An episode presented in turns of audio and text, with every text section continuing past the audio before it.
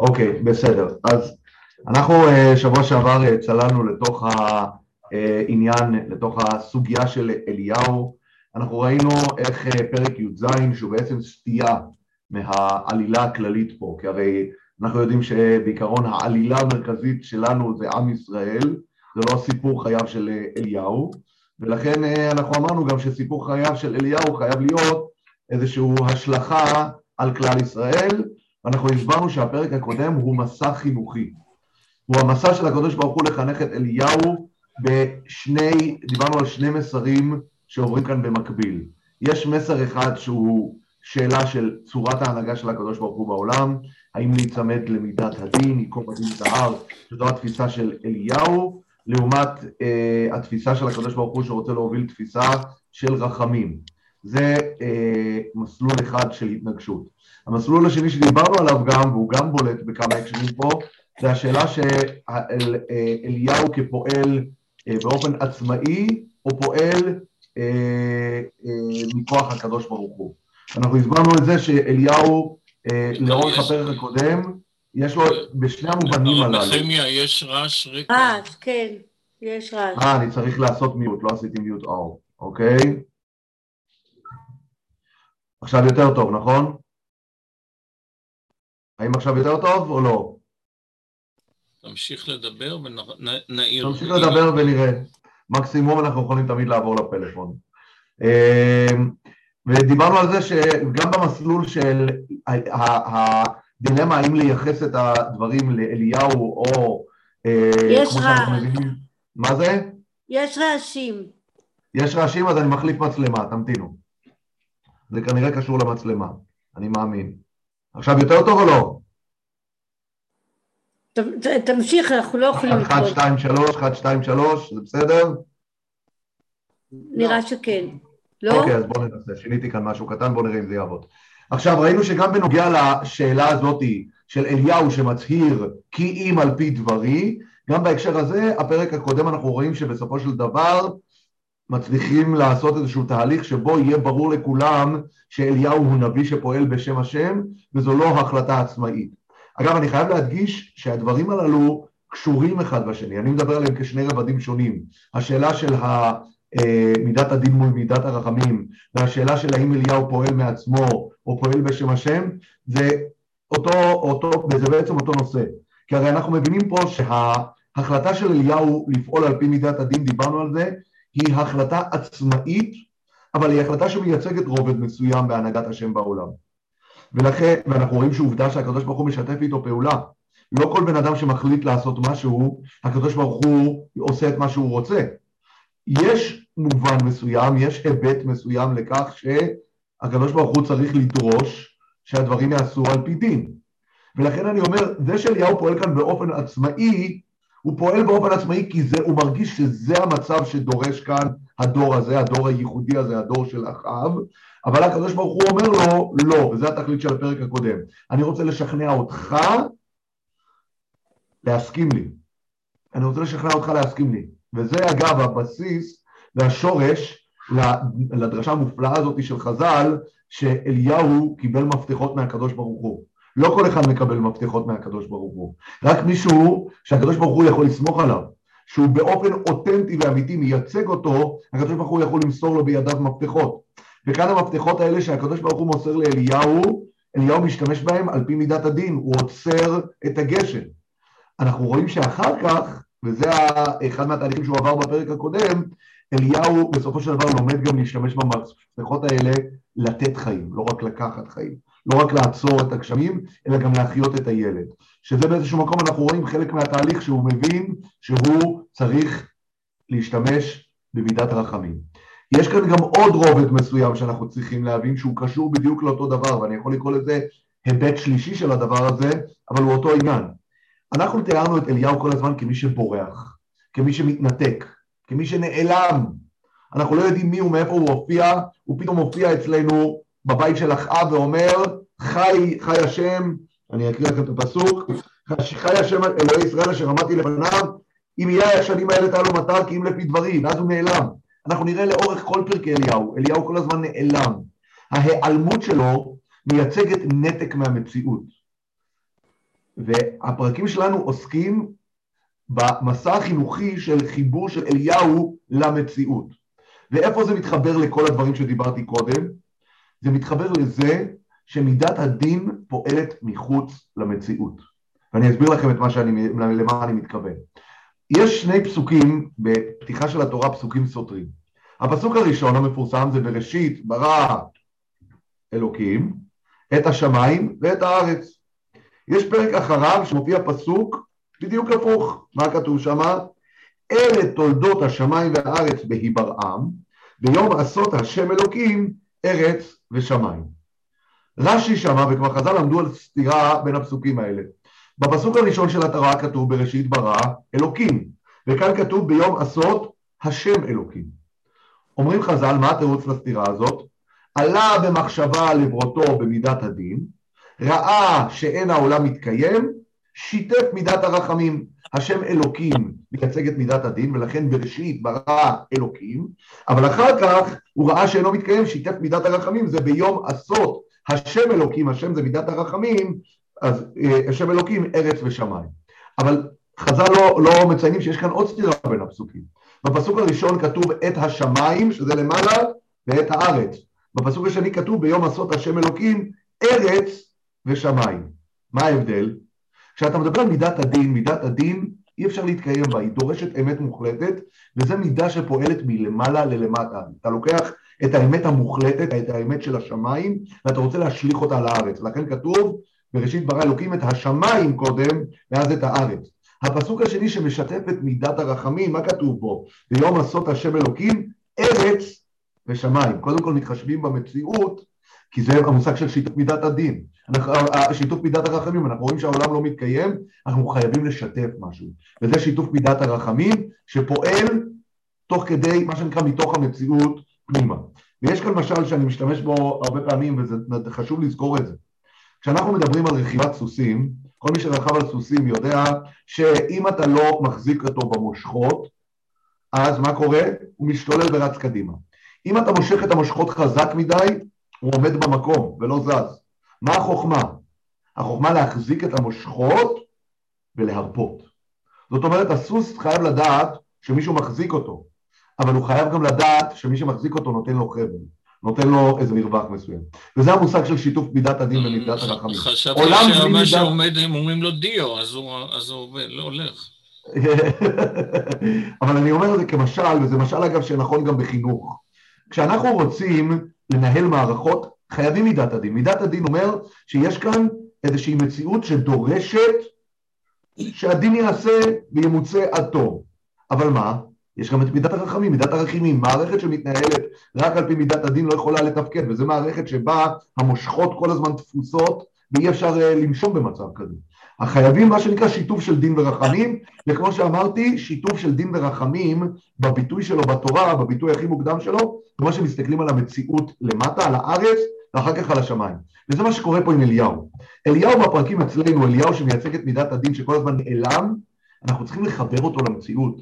הוא צריך לפגוש את האנשים, הוא צריך לראות את הכאב שלהם, הוא צריך לחוות את הכאב שלהם, לראות שהוא בעצמו, הנחל מתייבש והוא בעצמו צמא. הוא צריך לפגוש את האנשים שם בצרפת, את הדברים הללו כדי לראות את המציאות שלהם, ובסופו של דבר, אחרי שהוא מתחבר למציאות, הוא יכול ללכת ואז להתחיל אה, לפעול עם מידת אה, רחמים. וזה אה, חלק מהעניין. רב נחמיה, אני לא יודע אם זה הבעיה שלנו או בעיה כללית, there's a crackling sound. אהה, אז אם יש כאן זה, תנו לי שנייה, אני אעצור את ההקלטה ואני אחליף מצלמה. אוקיי, עכשיו כשאנחנו מדברים, אז אמרנו לחבר למציאות ואני רוצה להוסיף כאן משהו וזה כבר, בזה אנחנו גם יכולים לצאת קצת ידי חובה בעניינה דיומא. כשאני מדבר עניינה דיומא, אני מתכוון על ימי האבלות והחורבן, וזה גם קשור לאיוב. וזה דבר, תופעה מרתקת מאוד בתנ"ך. אנחנו מצפים מספר כמו התנ"ך, ספר שבאמת הוא ספר היסוד והבסיס שלנו כעם ישראל, שייתן לנו איזה תובנות פילוסופיות, תיאולוגיות, אה, שנוכל להבין, להבין אותן, והתנ"ך כמעט לא עוסק בפילוסופיה או בתיאולוגיה.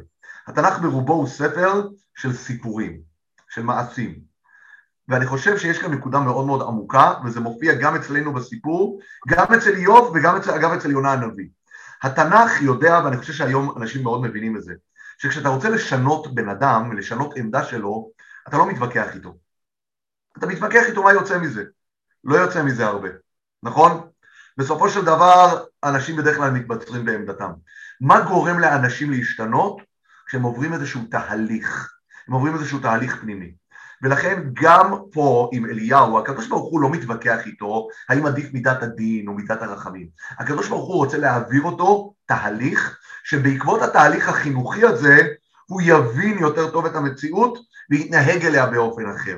ולכן זה מה שהוא בהתחלה, הוא הולך לנחל כרית והעורבים מאכילים אותו, ואז הוא הולך לצרפת עם האישה הזו, ואז הוא צריך להחיות את הילד וכולי. אותו דבר גם איוב. איוב יש לו המון טענות על הקדוש ברוך הוא. הוא לא מבין את הנהגת הקדוש ברוך הוא בעולם.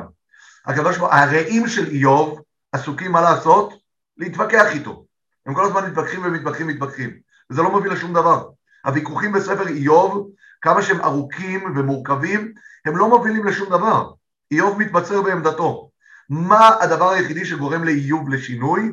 כשהקדוש ברוך הוא מתגלה אליו ומעביר אותו איזשהו תהליך הוא מדבר איתו על בריאת שמיים וארץ, הוא נותן לו איזושהי פרספקטיבה, אבל הוא לא עונה על שאלה אחת שלו. לכל ספר איוב, שהוא כנראה הספר הכי תיאולוגי בתנ"ך, אין כמעט תשובות תיאולוגיות לשאלות. אבל מה, איוב בסוף הספר יכול, יכול להתייצב מול הקדוש ברוך הוא ולהגיד לו, הגעתי להשלמה. זה אומר שהוא עבר תהליך נפשי, הוא לא עבר תהליך שכלי, תהליך קוגניטיבי, הוא לא אה, שינה את דעתו, אלא באופן נפשי הוא עבר איזשהו תהליך פנימי. וזה אגב אותו דבר עם יונה. יונה, הקדוש ברוך הוא רוצה לשנות את עמדתו ביחס לנגבה, מה הוא עושה? הוא עושה איתו את התרגיל של הקיקיון, נכון? התרגיל של הקיקיון גורם ליונה לקבל איזושהי עמדה נפשית ביחס למציאות, וזה מה שגורם לו להסתכל קצת אחרת על המציאות של העיר ננבה, שלא ראוי להפוך אותה, נכון? אבל הדבר הזה, אני חושב שהוא חוזר על עצמו בכלל בתנ"ך, זו אמירה תנ"כית מאוד מובהקת. תשימו לב שבספר, בחמישה חומשי תורה, חמישה חומשי תורה, יש שם איזושהי זירה מאוד מוזרה. אנחנו מכירים ספרי חוקים. תפתחו, תיגשו לכל, אתם מכירים כשנכנסים למשרד עורכי דין גדול, רואים מלא מלא כרכים שחורים כאלה של פסקי דין מאחורה, נכון? ככל שעורך דין הוא יותר מרשים, יש לו ספרייה עם כל הפסקי דין. זה פעם, לפני שהיה את נבו כנראה, את הספרייה של, של הפסקי פסקי דין, היית חייב להדפיס אותם, נכון? ולקנות את הספרים. אין שם סיפורים. אתה לא מערב היסטוריה וחוק באותו ספר. אצלנו התורה היא תערובת של חוק ושל סיפורים. אגב, ספר במדבר שזה עתה סיימנו הוא הכי בולט. פרשת המרגלים מסתיימת, מה יש לנו? פרשייה שלמה של קורבנות ונסכים, מסתיימת הפרשה של קורח, 24 מתנות כהונה, כל הזמן יש סיפורים ויש חוקים צמודים אחד לשני כל הזמן אחד עם השני. מה הסיפור? הסיפור שהתורה מבינה, וזה חלק ממה שקורה לעם ישראל במדבר, שעם ישראל במדבר עוברים תהליך חינוכי, תהליך נפשי, והתהליך הזה כביכול כשאנחנו קוראים את הספר, אנחנו צריכים להתחבר לסיפור. החיבור לסיפור יביא אותנו לתוך אותן תובנות, ואני חושב שזו התפיסה של התורה ביחס לחוק. החוק בתורה הוא לא רק איזשהו עניין של הסדרת החברה. יש בזה כמובן גם את זה, אבל יש בזה גם איזשהו מימד, אה, אפשר להגיד, נפשי, מתודי, שהקיום של המצוות, יש בו איזשהו משהו שמוביל אותך, ולכן הרבה מהמצוות בתורה נובעות מתוך סיפורים. זה סיפורים, יציאת מצרים מתוך העניין, לצורך העניין, הסיפור המכונן הכי גדול שלנו. הסיפור הזה מוביל אותנו לאיזושהי עמדה נפשית, העמדה הנפשית הזאת היא מגובה במה? בחוקים, במצוות, לאכול מצות, לא לאכול חמץ, ואנחנו עד היום משחזרים וחוזרים לאותה עמדה נפשית, כי זה סיפור שיוצר איזושהי עמדה נפשית, איזושהי תובנה, איזשהו תיקון באדם, ולכן כל התורה כולה היא סוג של שזירה של סיפורים וחוקים. ואני חושב שפה בסופו של דבר גם אליהו, גם איוב, גם יונת שאנחנו מדברים עליהם, אנחנו רוצים לראות, וזה מה שהתנ"ך עוסק בו, איך הסיפורים האלה, ההרפתקאות האלה אפשר לקרוא שעוברים האנשים האלה, יוצרות אצלם איזשהו תיקון, איזושהי תובנה נפשית, וזה מה שעובר פה על אליהו. וזה בעצם מה שקרה כאן בפרק י"ז. כעת אנחנו בעצם נגיע לדרמה הגדולה בפרק י"ח. פרק י"ח, בואו נפתח פרק י"ח פסוק א'. ויהי ימים רבים, ודבר השם היה אל אליהו בשנה השלישית לאמור, לך הראה אל אחאב ואתנה מטר על פני האדמה. מה הקדוש ברוך הוא אומר לו? אליהו, הגיע הזמן. למה הוא אומר לו את זה עכשיו? אנחנו עכשיו בעצם חוזרים לבריח התיכון של הסיפור שלנו, נכון? הסיפור היה שהייתה כאן מלכות של אה, רשעים, עובדי עבודה זרה, בגלל זה בא אליהו ועצר את הגשם, עכשיו אנחנו חוזרים לראות מה קורה עם עם ישראל בזמן הזה, נכון? אבל מה? היה לנו כרגע, אמרנו, פרק של הפסקה, כי כמו שהסברנו היטב, עד שאליהו לא השתכנע שצריך להחזיר את הגשם, הקדוש ברוך הוא לא יחזיר את הגשם. וזה מה שקרה בפרק האחרון, ועכשיו כשאליהו מוכן לזה, הוא שולח אותו ואומר לו, לך הראה אל אחאב. אגב, מה זה לך הראה אל אחאב? לכאורה היה אפשר להגיד, לך כה תאמר לבית אחאב. והוא הולך ואומר לו, הוא לא אומר לו ככה, הוא אומר לך הראה לך ואתנה מטר על פני האדמה. אני חושב שהביטוי הזה לך הראה, אנחנו נראה עוד מעט איך אליהו בעצמו מפרש את הביטוי הזה לך הראה. לך הראה זה לא דומה ללך אה, תאמר, או כה תאמר לאחר. גם בפסוק, גם בפסוק הבא, וילך אליהו להיראות. נכון. אני, אני כבר אגיד לכם, להיראות הכוונה היא תייצר סיטואציה של מפגש, זה הכוונה.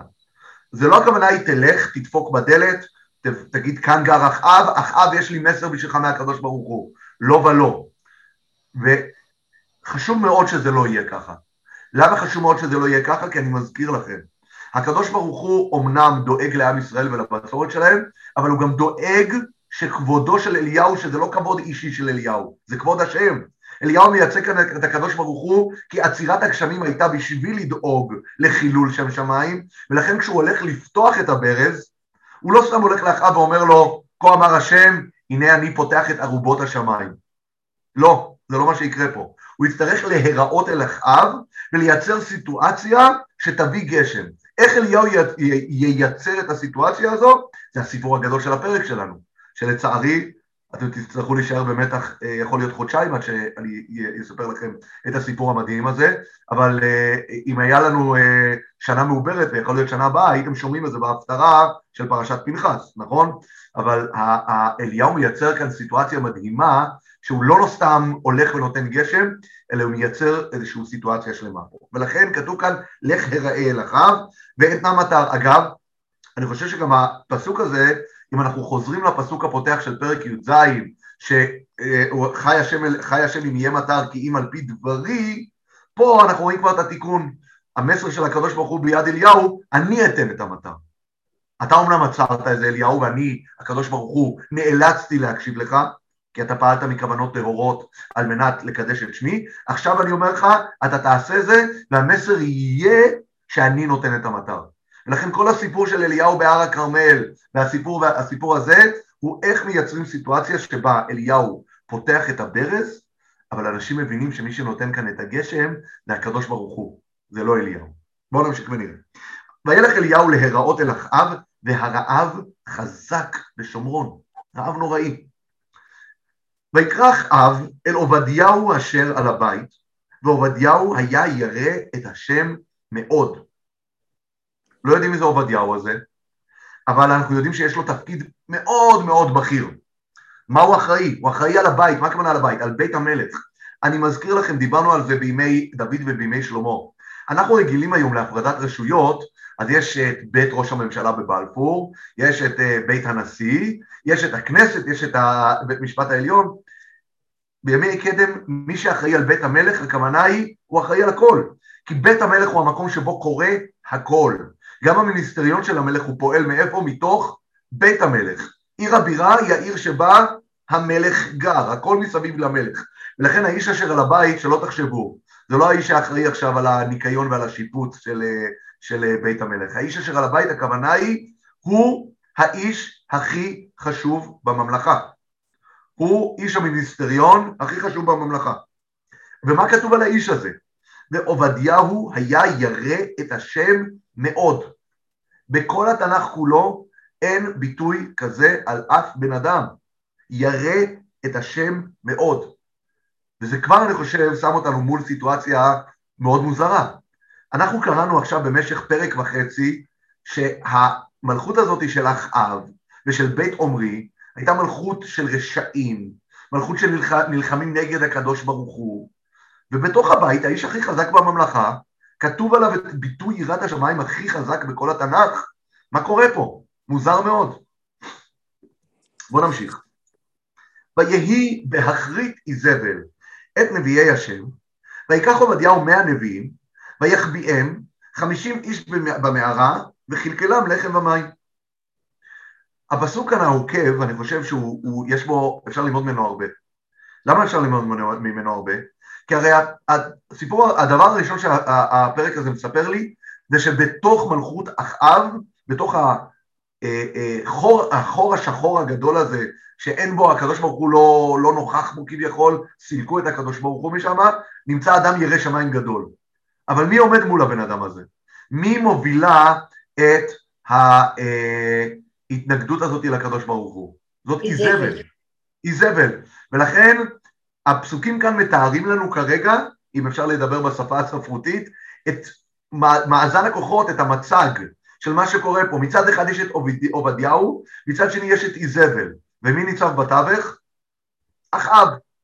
אחאב ניצב בתווך, יש לו אישה מאוד חזקה, אנחנו נלמד עליה עוד הרבה על איזבל, אישה מאוד חזקה שהיא נלחמת בקדוש ברוך הוא ומחריטה את נביאי השם, ויש את עובדיה שמנסה להציל אותם. הוא לוקח אותם, הוא שם אותם במערה והוא מכלכל אותם בלחם ומים. לחם ומים. לא, הם לא, אגב, שימו לב, הנביא, היה עוד נביא שאכל באותה תקופה. מי זה הנביא שאכל באותה תקופה במקום אחר? אליהו הנביא, נכון? מה אליהו הנביא אכל? היה לו תפריט, תפריט יותר עשיר. הוא אכל מים, היה לו מהנחל, לחם ובשר. יש לנו כאן רופא שיכול להסביר לנו את הפער התזונתי שיכול להיות כשחסר לך את הבשר. אבל הם... קש... בשר כשר משולחנו של אה, אחאב. אה, אגב, הבשר הכשר של אליהו, שדווקא זו סוגיה הלכתית גדולה, מדברים על זה בגמרא. הרי העורבים מביאים לו את הבשר, זה בשר שנתעלם מן העין, כן? אז... אה, אבל זה חלק מההוראה שהייתה לאליהו, כן? אליהו נאלץ לא עלינו לאכול בשר שהוא לא יודע את מקורו, בגלל שמה? כי הקדוש ברוך הוא ציווה, כן? אז תחשבו על איש מידת הדין, שצריך לאכול בשר על פי, על פי כולם. איזה ניסיון אדיר זה. הרי אליהו כאיש מידת הדין, כל חומרה היא עד הסוף, זה המושג של מידת הדין. ואני בטוח שהוא אוכל רק את הכשרויות הכי מחמירות שיש. אבל הייתה לו כשרות, כשרות מעיר אחרת. זה לא כשרות מעיר אחרת, זה בשר שנתעלם מהעין, זה בשר שאנחנו לא יודעים מאיפה הוא הגיע, אסור לאכול אותו לפי ההלכה. והוא נאלץ לאכול בשר שאסור לאכול לפי ההלכה. אבל אגב, אחד מהדברים המעניינים שאנחנו נלמד לאורך אליהו, ואני סתם פותח כאן סוגריים, זה היחס של אליהו וההלכה. כי יש עוד הרבה עניינים שאליהו הלך נגד ההלכה. המקור לזה שנביא רשאי לחדש דבר לשעתו כנגד ההלכה זה מאליהו, שבונה מזבח בהר הכרמל בזמן שיש בית מקדש קיים, והוא שוחט שם ומקריב שם דברים. זו הדוגמה המרכזית לנביא שפועל כנגד ההלכה. אז אה, אנחנו עוד אה, נדבר על העניין הזה, אבל גם שם בעורבים יש את הדוגמה הזאת. מאין בא המים שעובדיה נתן להם, אם אפילו לאליהו לא היה. אני, אני, אני אומר באופן מציאותי, אני מניח שעולם כמנהגו נוהג, וגם כשהעם רעב ללחם ולמים, בדרך כלל לשכבות החזקות ולאנשי השררה, יש לחם ומים. בסופו של דבר, הסיכוי של מלך לשרוד בבצורת הוא גבוה לאין ארוך מזה של אדם פשוט. ועובדיה, כשכתוב כאן שהוא מכלכל אותם בלחם ומים, הוא מנצל את המעמד שלו בבית המלך, הוא עושה להם פרוטקציה, הוא מצליח להאכיל אותם לחם ומים. עכשיו, אני גם מאוד, אה, אה, תפס אותי הביטוי הזה, ויהי בהכרית. הרי מה זה ויהי בהכרית? זה אומר כאילו אנחנו יודעים שהיא הכריתה, רק שתדעו שבזמן שהיא הכריתה, כן, מה קרה באותו זמן? עובדיה הציל. מאיפה אנחנו יודעים שהיא הכריתה את נביאי השם? זה כנראה נתפס כמשהו מאוד ברור. אם איזבל אה, אה, נלחמה, כמו שאנחנו יודעים בסוף פרק ט"ז שכתוב שבנו את יריחו ושהוא הלך נגד הקדוש ברוך הוא, חלק מה, מהתהליך זה ודאי כולל כנראה החרטה של נביאי השם, ואין כאן נביאים אחרים שיכולים לפעול במציאות. וכמו שאליהו יתאר עוד מעט, הוא נשאר לבדו. מה זה נשאר לבדו? הרי יש כאן מאה נביאים, אבל זה נביאים שנמצאים בהשבתה, הם מושבתים. הם כלואים בתוך מערה מחוץ למציאות, אבל בשונה אגב מאליהו, שימו לב, שבוחר להיעלם ולהסתתר, להם אין ברירה אלא להסתתר. זאת אומרת, יש כאן מציאות שאם נעשה כאן מאזן כוחות, יש כאן ממלכה שלמה, כולל ההנהגה שהולכת נגד הקדוש ברוך הוא, יש את נביאי השם המסכנים, שאיזבל נלחמת והורגת בהם, ועובדיה מציל מאה מהם, אבל הם סגורים במערה, הם לא מחוברים למציאות, אתם צריכים לדעת, אגב, שמערה תמיד מסמלת ניתוק מהמציאות. כשרבי שמעון בר יוחאי מתנתק מהמציאות, איפה הוא נמצא? במערה. אפילו במשל המערה המפורסם של אפלטון, כשרוצים לתאר מישהו שלא מחובר למציאות, איפה הוא נמצא? הוא נמצא במערה. תמיד מערה מסמלת ניתוק מהמציאות. וגם כאן, כשאליהו אחר כך יהיה גם שוב פעם במערה וכולי. אז אני אומר, כאן הם נמצאים במערה מנותקים, אליהו נמצא שם בחוץ ויכול לפעול, אבל הוא בוחר לברוח מהמציאות, אוקיי? יש כאן את עובדיה. עובדיה, איפה הוא נמצא? בגובה האריות. תחשבו על הסיטואציה של השר הכי בכיר במדינה, שעושה פעולה כזאת תוך סיכון עצמי אדיר, על מנת להציל את נביאי השם. ויהי באחית איזבל את נביאי השם, ויקח עובדיהו מהנביאים, ויחביאם חמישים איש במערה וכלכלם לחם ומים. ויאמר אחאב אל עובדיהו, לך בארץ אל כל מעייני המים ואל כל הנחלים, אולי נמצא חציר ונחיה סוס ופרד, ולא נחריט מהבהמה. בואו נמשיך מה קורה פה. ויחלקו להם את הארץ לעבור בה. אחאב הלך בדרך אחד לבדו, ועובדיהו הלך בדרך אחד לבדו. מה הסיפור פה? שימו לב, זה דבר מרתק. הרי קודם כל, רק כדי לשים על פי פשוטו של מקרא, אחאב לא הלך לבדו, אל תדאגו, היה לו פמליה, כן? אבל יש כאן מצב של רעב ובצורת, ואחאב רואה שיש כאן רעב אדיר ואין לה בהמות מה לאכול, בתור מלך הוא הולך לבד לחפש אוכל לבהמות, כן? הולך אוכל, לחפש אוכל לב, לבהמות. אני, ואגב, הוא, יורד, הוא עושה תוכנית, הוא מחלק את הארץ, אני אלך כנראה במזרח, אתה תלך במערב, משהו כזה, עם, או צפון דרום, לא כתוב כאן איך, ועובדיה והצוות שלו הולכים על צד אחד, ואחאב הולך על, צ, על צד אחר, אבל הוא לא מלך שיושב בבית שלו והולך ואומר לאנשים, לכו תחפשו, תעשו את העבודה. הוא מלך שאכפת לו.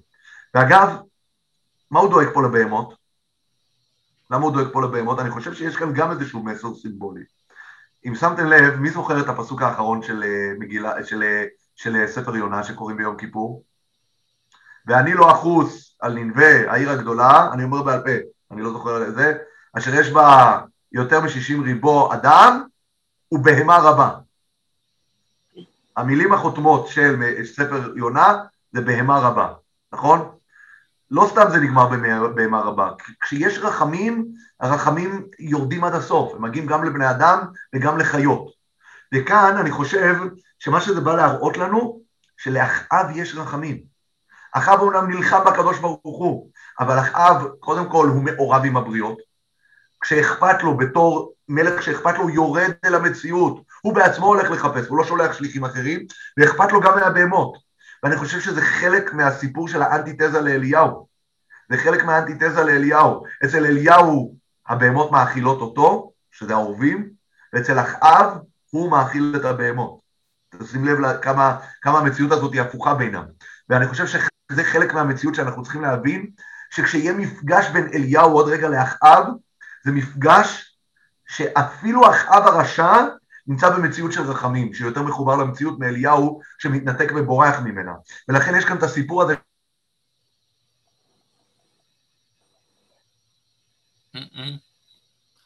את הארץ לעבור, ואחאב הלך בדרך אחד לבדו, ועובדיהו הלך בדרך אחד לבדו.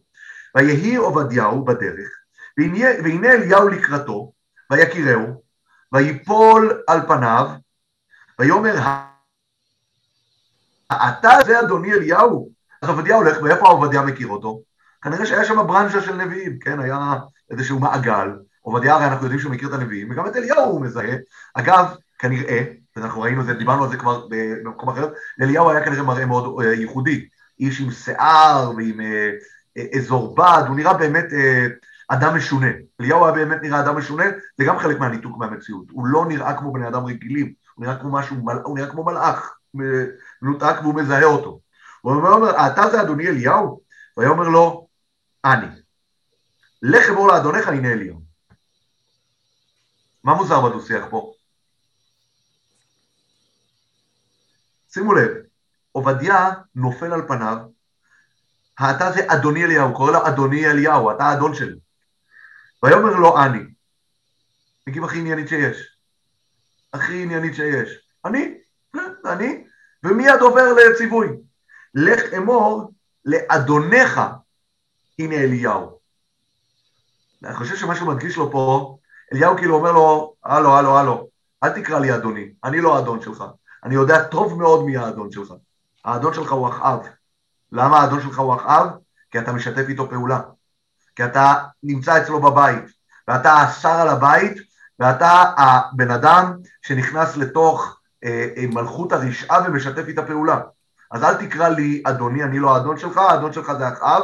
הוא אומר לו, אמור לאדונך, הנה אליהו. אני, אני חושב, זה, זה אני כבר, אני קצת ממציא פה, אבל תרשו לי, אומר לו, הנה אליהו, הכוונה היא אליהו, לא אליהו האדון, זה סתם, אני בשבילך סתם אליהו, אל תקרא לי אדוני אליהו. לך אמור לאדונך, הנה אליהו, לא אליהו האדון, אלא אליהו רגיל. אם בפרק הקודם קראת לי אדוני אליהו, אני רק אליהו בשבילך, אני לא אדון שלך. אם הייתי אדון שלך, אתה היית נוהג כמו שאני הייתי רוצה שתנהג. ואיך אני הייתי רוצה שתנהג? כאליהו הנביא, זה לא, לא, לא ללכת שם ולהישאר, אלא לברוח לקטרג, או כל הדברים שקשורים להנהגה של אליהו. אולי ראה אותו אצל חיאל האלי, שאחאב הרי לא הולך לבד? יכול להיות. תראה, אחד מהדברים שתמיד אה, אה, אנחנו יכולים לדעת, אנחנו לא יודעים. יכול, אפשר לשער אולי שהוא ראה אותו אצל חיאל בית האלי, אין לנו דרך לדעת כי התנ"ך לא מספר לנו. אגב, חז"ל עושים כאן איזו השלמה וטוענים שעובדיה הזה, זה אותו עובדיה שהיה עובדיה הנביא. כן. אני חושב, הרי, וזה דבר מאוד מאוד קשה להגיד, כן? כי הרי אנחנו יודעים שעובדיה הנביא על מה מדבר? מדבר על מפלת אדום, הוא מדבר בתקופה של חורבן. על פי הפשט עובדיה הנביא זה 300 שנה אחרי הסיפור הזה. אני חושב שמה שחז"ל באים להגיד, אותו עובדיה הזה שמחביא נביאים ומדבר עם אליהו הנביא, הוא כנראה בעצמו גם היה נביא. זה מה שחז"ל מנסים להשלים כאן בתמונה. אבל זה לא... זה, אה, אה, האם, אה, האם הפסוק, הנה אנוכי שולח לכם, זה לא מופיע? זה לא, זה במלאכי. זה במלאכי. מלאכי. זה במלאכי. אבל עוד פעם, זה, זה באמת, גם מלאכי, מלאכי זה קצת, זה קצת, זה שיבת ציון, אבל עובדיה זה בתקופה של חורבן כנראה, נכתב הספר הקצר בין הפרק האחד הזה. אבל חז"ל בעצם אומרים כאן, אני, חושב, אני מנחש, משער שזו האמירה של חז"ל, אנחנו חייבים להשלים כאן את הדמות הזאת של עובדיה. מי זה עובדיה הפלאי הזה, שכתוב עליו שהוא ירא את השם מאוד, והוא מצליח לפעול בתוך בית אחאב ולהחביא נביאים, כנראה שהוא היה איש גדול, הוא היה נביא. אבל בואו בוא, בוא, בוא, בוא נמשיך כאן ונראה. ויאמר לו, ויאמר, וכאן מי עונה לו? אחרי שאליהו עונה לו בקרירות, ויאמר לו, אני, לך אמור לאדונך, לאדונך הנה אליהו, וכאן מתחיל נאום נרגש של אה, עובדיה. ויאמר, מה חטאתי? כי אתה נותן את עבדך ביד אחאב להמיתני. חי השם אלוקיך, אם יש גוי וממלכה, אשר לא שלח אדוני שם לבקשך, ואמרו אין, והשביע את הממלכה ואת הגוי, כי לא ימצאך. ועתה, אתה אומר, לך אמור לאדונך, הנה אליהו. הוא ממשיך את הטיעון. והיה, אני, אלך מאיתך, ורוח השם יישאך על אשר לא אדע. ובאתי להגיד לאחאב, ולא ימצאך, והרגני, ועבדך ירא את השם מנעוריי. הלא הוגד לאדוני את אשר עשיתי בהרוג איזבל את נביאי השם, ואחביא מנביאי השם מאה איש, חמישים חמישים איש במערה, ואכלכלם לחם ומים, ועתה, אתה אומר לך אמור לאדונך הנה אליהו, והרגני. אז מה הוא אומר לו כאן עובדיה? ואני חושב שאולי נמשיך אפילו עוד, עוד שתי פסוקים, ואנחנו נעצים כאן קצת את הבעייתיות בקטע הזה. אליהו משתכנע ואומר לו, ויאמר אליהו, חי השם צבקות, שימו לב כמה שבועות יש כאן. בהתחלה אליהו אומר, כן, חי השם צבקות אם יהיה כאן אה, אה, טל ומטר כי אם על פי דברי, זה בתחילת פרק י"ז, כן? עכשיו הוא, אה, אה, אחר כך אה, אה, אנחנו רואים פה, איפה זה, איפה זה, איפה זה, איפה זה, אה, כאן, כאן אנחנו רואים שעובדיה נשבע לו, חי השם אלוקיך אם יש גוי וממלכה, אה, שלא שלח אדוני, ואליהו עונה לו בשבועה. חי השם צבקות אשר עמדתי לפניו, כי היום אראה אליו. אראה אל מי? אל אחאב. אליהו עונה לו בשבועה, אני אלך לפגוש את אחאב. וילך עובדיהו לקראת אחאב, ויגד לו, וילך אחאב לקראת אליהו. אז באמת עובדיה נארגן כאן פגישה. ויהי כראות אחאב את אליהו, ויאמר אחאב אליו, האתה זה עוכר ישראל? ויאמר, לא עכרתי את ישראל, כי אם אתה ובית אביך בעזבכם את מצוות השם, ותלך אחרי הבעלים. אז מה קורה פה? אני חושב שהיה אפשר לוותר כאן על כל הסיפור של עובדיה. הרי מגיע כאן הסיפור, הוא אומר לו, לך לראיה לאחאב. אני הייתי מיד אחרי הפסוק הזה, מדלג לפסוק ט"ז, כן? או פסוק י"ז, ויהי כראות אחאב את אליהו, כתוב, וילך אליהו אל אחאב, ויהי כראות אחאב את אליהו, ויאמר אחאב אליו, אתה זה עוכר ישראל. למה צריך את כל הסיפור כאן עם עובדיה בדרך כדי להגיע? מה המשמעות של כל ההתפתלות הזאת? והסיפור הזה עם עובדיה זה 14-15 פסוקים פה, של התפתלות, שאליהו אומר לעובדיה, לך תגיד לאחאב שאני פה, אחאב אומר, עובדיה אומר לו, אתה מה, אתה יודע מה יקרה פה? אנחנו מחפשים אותך כבר שלוש שנים.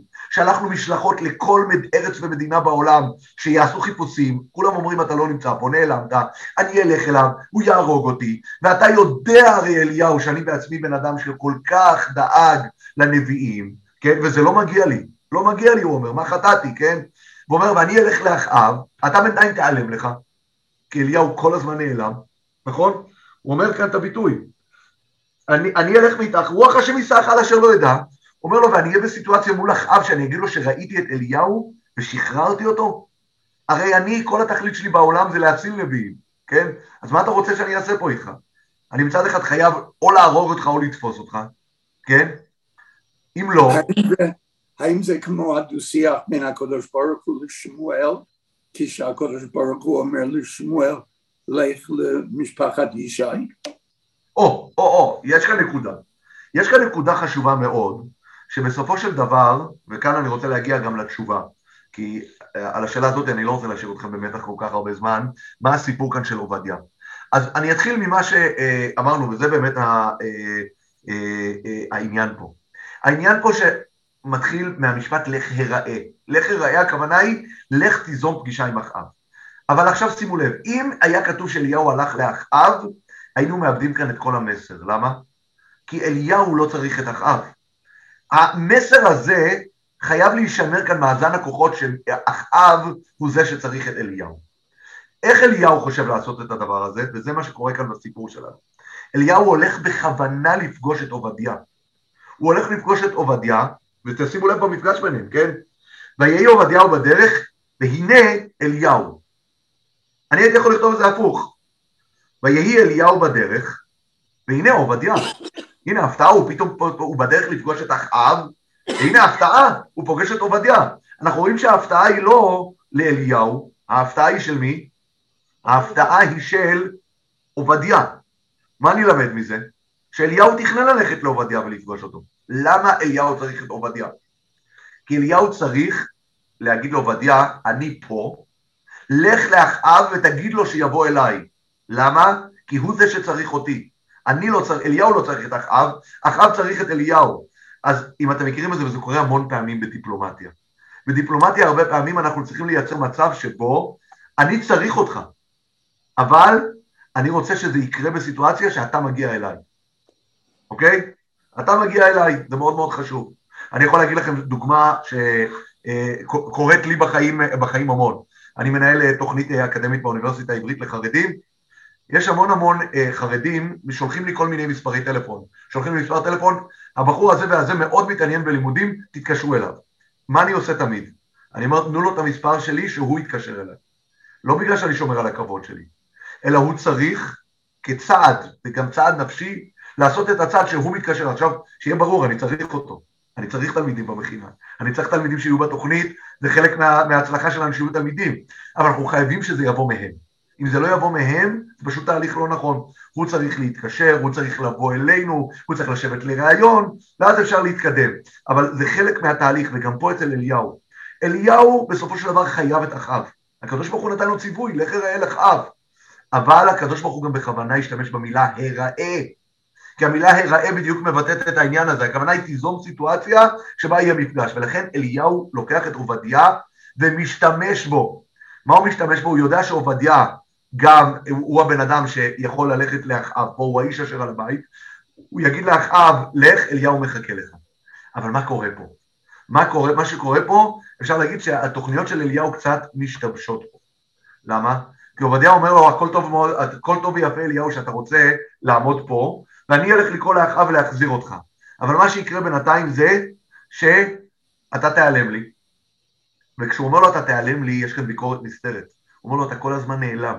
אתה לא פה אליהו, אתה לא איתנו, אתה נעלם. אני נמצא פה בתוך הבית, אני שוכן איתם בתוך חתומתם, אני מחובר למציאות, אני סובל, אני בעצמי יכול להיות הנביא עובדיה בעצמי, כמו שחז"ל אומרים, חלק ממי שאני, ואני אה, אה, אה, בחרתי להישאר מאחורה ולשלם את המחירים. אני משלם את המחירים, ואתה עכשיו תבוא לפה, בסיטואציה הזאת, אתה תשלח אותי לעובדיה, לאחאב, ואז אתה תלך ותיעלם לי? אגב, אני חייב להוסיף כאן, גם אם הוא לא ייעלם באמת, אחאב אמור לכעוס על עובדיה. למה? עומד כאן בן אדם שמחזיק את מפתח הגשמים. עומד כאן הבן אדם שעצר את הגשם, שהוא זה שיכול להחזיר את הגשם. ושימו לב שאחאב מכיר בזה. עובדה שאחר כך כשהוא פוגש אותו, הוא אומר לו, אתה עוכר ישראל. מה זה עוכר ישראל? עוכר ישראל זה אומר, זה אתה בן אדם שהלך ועשה נזק לכל כלל ישראל, אתה עוכר ישראל. אז אחאב היה צריך לצעוק על עובדיה בכל מקרה, גם אם אליהו היה מחכה במקום, איך נתת, איך לקחת סיכון כזה לשחרר את אליהו? ברגע שרואים את אליהו, או שתופסים אותו, או שהורגים אותו. הוא הבן אדם שמחזיק את המפתח של הגשמים, חייבים לתפוס אותו. לשחרר את אליהו מצד עובדיה יהיה חוסר אחריות משווע, ומעבר לזה שהוא ייפגע מזה, מה יהיה עם הנביאי השם? הוא צריך להמשיך ולהאכיל אותם. הוא אומר לאליהו, יש כאן מציאות, ואדוני אליהו, תודה רבה שעכשיו נחתת על המציאות פה, אבל יש כאן כרגע 100 אנשים להאכיל אותם במערה, ואני לא מוכן לקחת את הסיכון הזה. לא מוכן לקחת את הסיכון הזה, ולכן בסופו של דבר מה שהוא אומר לאליהו, אתה תבוא איתי, ואנחנו נלך לאחאב, כן? הרי בסופו של דבר מה קורה? ויאמר אליו חי השם צבקות אשר אמרתי אליו כי היום אראה אליו, מה הוא מתכוון היום אראה אליו? הוא אומר אבל אנחנו נעשה את הסיטואציה הזאת כנראה יותר בקטן, אני אביא אותך בסמיכות לאחאב, אתה תעמוד שמה ואחאב יבוא לקראתך, כן? כי הרי שימו לב מה קורה, הרי בפסוק ט"ז כתוב וילך עובדיהו לקראת אחאב ויגד לו, וילך אחאב לקראת אליהו. אני חושב שהפסוק הזה אומר את כל הסיפור פה. בסופו של דבר עובדיהו מצליח לשכנע את אליהו בוא בוא, תתקרב, תבוא, אנחנו נדאג שזה יהיה כמו שאתה רוצה, אבל אל תשאיר אותי במרחק של מאוד מאוד רחוק פה, במצב שאני אראה כאילו אני נוהג כאן בחוסר אחריות. ואז מה קורה? ויהי, ושוב פעם אני מדגיש, למה עברנו את כל הסיפור הזה של עובדיה? גם בשביל המסר שיש כאן מישהו שהוא אנטיתזה לאליהו, שהוא ירא את השם מאוד, אבל הוא מחובר למציאות ונמצא שמה, וגם כדי להראות כאן שכמו שאמרתי, יש כאן גם הזדמנות להראות את החיבור למציאות של אחאב עצמו, את הרחמים שלו גם על הבהמות, וגם העימות הזה בין עובדיה לאיזבל, ובסופו של דבר, אני חושב שגם הסיפור הזה בעצמו לוקח אותנו עוד, כל הזמן אליהו מצמצם פערים מול המציאות. גם הסיפור הזה של לך יראה אחאב, כמו שאליהו דמיין אותו בתחילה, בהתחלה, לא יוצא לפועל. אליהו חייב לשנות אותו כדי שזה יתאים למציאות. ובסופו של דבר המציאות של עובדיה גוברת על התוכנית של אליהו, התוכנית המקורית של אליהו. זה חלק מהסיפור פה. כי לפני שהוא הולך לנותן גשם לאנשים, הוא צריך להתחבר למציאות להרגיש אותם, והוא מרגיש לאט לאט. אם בפרק הקודם היה אחריות של, של בהתחלה על עצמו, כי הוא בעצמו, הנחל יבש לו והוא היה צמא, אחר כך יש לו אחריות על בן אדם אחר, שזה על הבן של האישה הצרפית ועל האישה עצמה, קודם כל לדאוג להם שיהיה להם אוכל ומזון מכד השמן וצפחת המים, ואחר כך להחיות את הילד הזה, הרי שכאן הוא כבר נהיה מעורב רגשית באחריות על מאה הנביאים. והמאה הנביאים האלה, אני חושב שחלק מהמסר שגם מעביר לו כאן עובדיה, אתה חושב שאתה מחנך את עם ישראל, אבל בסופו של דבר גם יראי השם כמוך סובלים פה במערה. הוא מחבר אותו לאט לאט למציאות. בהמשך כשיגיע כבר המצע, הפסגה של הפרק הזה, אליהו כבר יגיע לשלב נפשי שהוא כבר יכול לדאוג לכל עם ישראל, אבל המפגש הזה עם עובדיה הוא חלק מהתהליך החינוכי שלו. ואז מה הסיומת, וכאן אנחנו נעצור, ויהי כראות אחאב את אליהו ואומר אחאב אליו, אתה זה עוכר ישראל? אתם יודעים מי נקרא עוכר ישראל לפני אליהו? אחן, אותו אחן שמעל בחרם על יריחו, יריחו שדיברנו עליה, יריחו שהייתה סמל לזה שהכל שייך לקדוש ברוך הוא, אחן שמעל ולקח מהחרם, מה הוא עשה? הוא בעצם אמר זה לא מהקדוש ברוך הוא, זה שלי, הוא היה אגואיסט, הוא לקח לעצמו והוא קלקל את כל התפיסה הזאת שיש לעם ישראל, שיריחו, הקדוש ברוך הוא כבש אותה לבד, ולכן השלל של יריחו שייך לקדוש ברוך הוא, חרם להשם, כי הקדוש ברוך הוא כבש אותה, אז לכן השלל שייך לו, עם ישראל לא לקחו חלק במערכה על יריחו, ולכן הם לא יכלו לקחת מהשלל, אז היה שם בן אדם אחד שחטא, אבל כל העם סובל, כאן זה בדיוק מה שאחאב אומר לאליהו, אתה כאן עוכר ישראל, אתה עושה פעולה כביכול אגואיסטית שמשליכה על כולם. ומה עונה לו אליהו? ויאמר לא עכרתי את ישראל כי אם אתה ובית אביך בעזבכם את מצוות השם ותלך אחרי הבעלים. המשפט הזה הוא לא משפט של גן ילדים, הוא אומר לו אתה עכרת, הוא אומר לו אתה עכרת, לא רק אתה, גם אבא שלך עכר. נכון? זה נשמע כאילו יש כאן שני ילדים שרבים ביניהם. לא אתה, אתה ואבא שלך, זה לא הכוונה. הוא מתכוון, מה שאליהו אומר לו כאן זה הקדמה למה שהולך להיות במעמד אליהו בהר הכרמל. אליהו בעצם אומר לו פה, הסיבה שאין גשם זה לא בגללי, זה לא אישי, זה לא אני עצרתי, זה כי הלכתם נגד הקדוש ברוך הוא. כי התקיים בכם הפסוקים של וסרתם ועבדתם אלוהים, אלוהים אחרים ושתחוויתם להם, וחרף השם בכם ועצר את השמיים ולא יהיה מטר. זה מה שהתקיים בכם, ולכן זה לא אני, אליהו באופן אישי, אל תקרא לי עוכר ישראל, אלא זה סיפור שקשור אליך, להתנהגות שלך ובית אביך, שגרמו לזה שתגיע מידת הדין הזאת על הארץ. אז במילים, אה, אה, בדבר הזה אנחנו נעצור, אה, אנחנו בעזרת השם נמשיך, כמו שאמרתי, או ממש צמוד לראש השנה או אחרי החגים אנחנו נוציא הודעה מסודרת על זה, אבל בינתיים רוצה גם לאחל לכולכם חופשת קיץ נעימה, ובעזרת השם בבניין ירושלים en el Wuhan.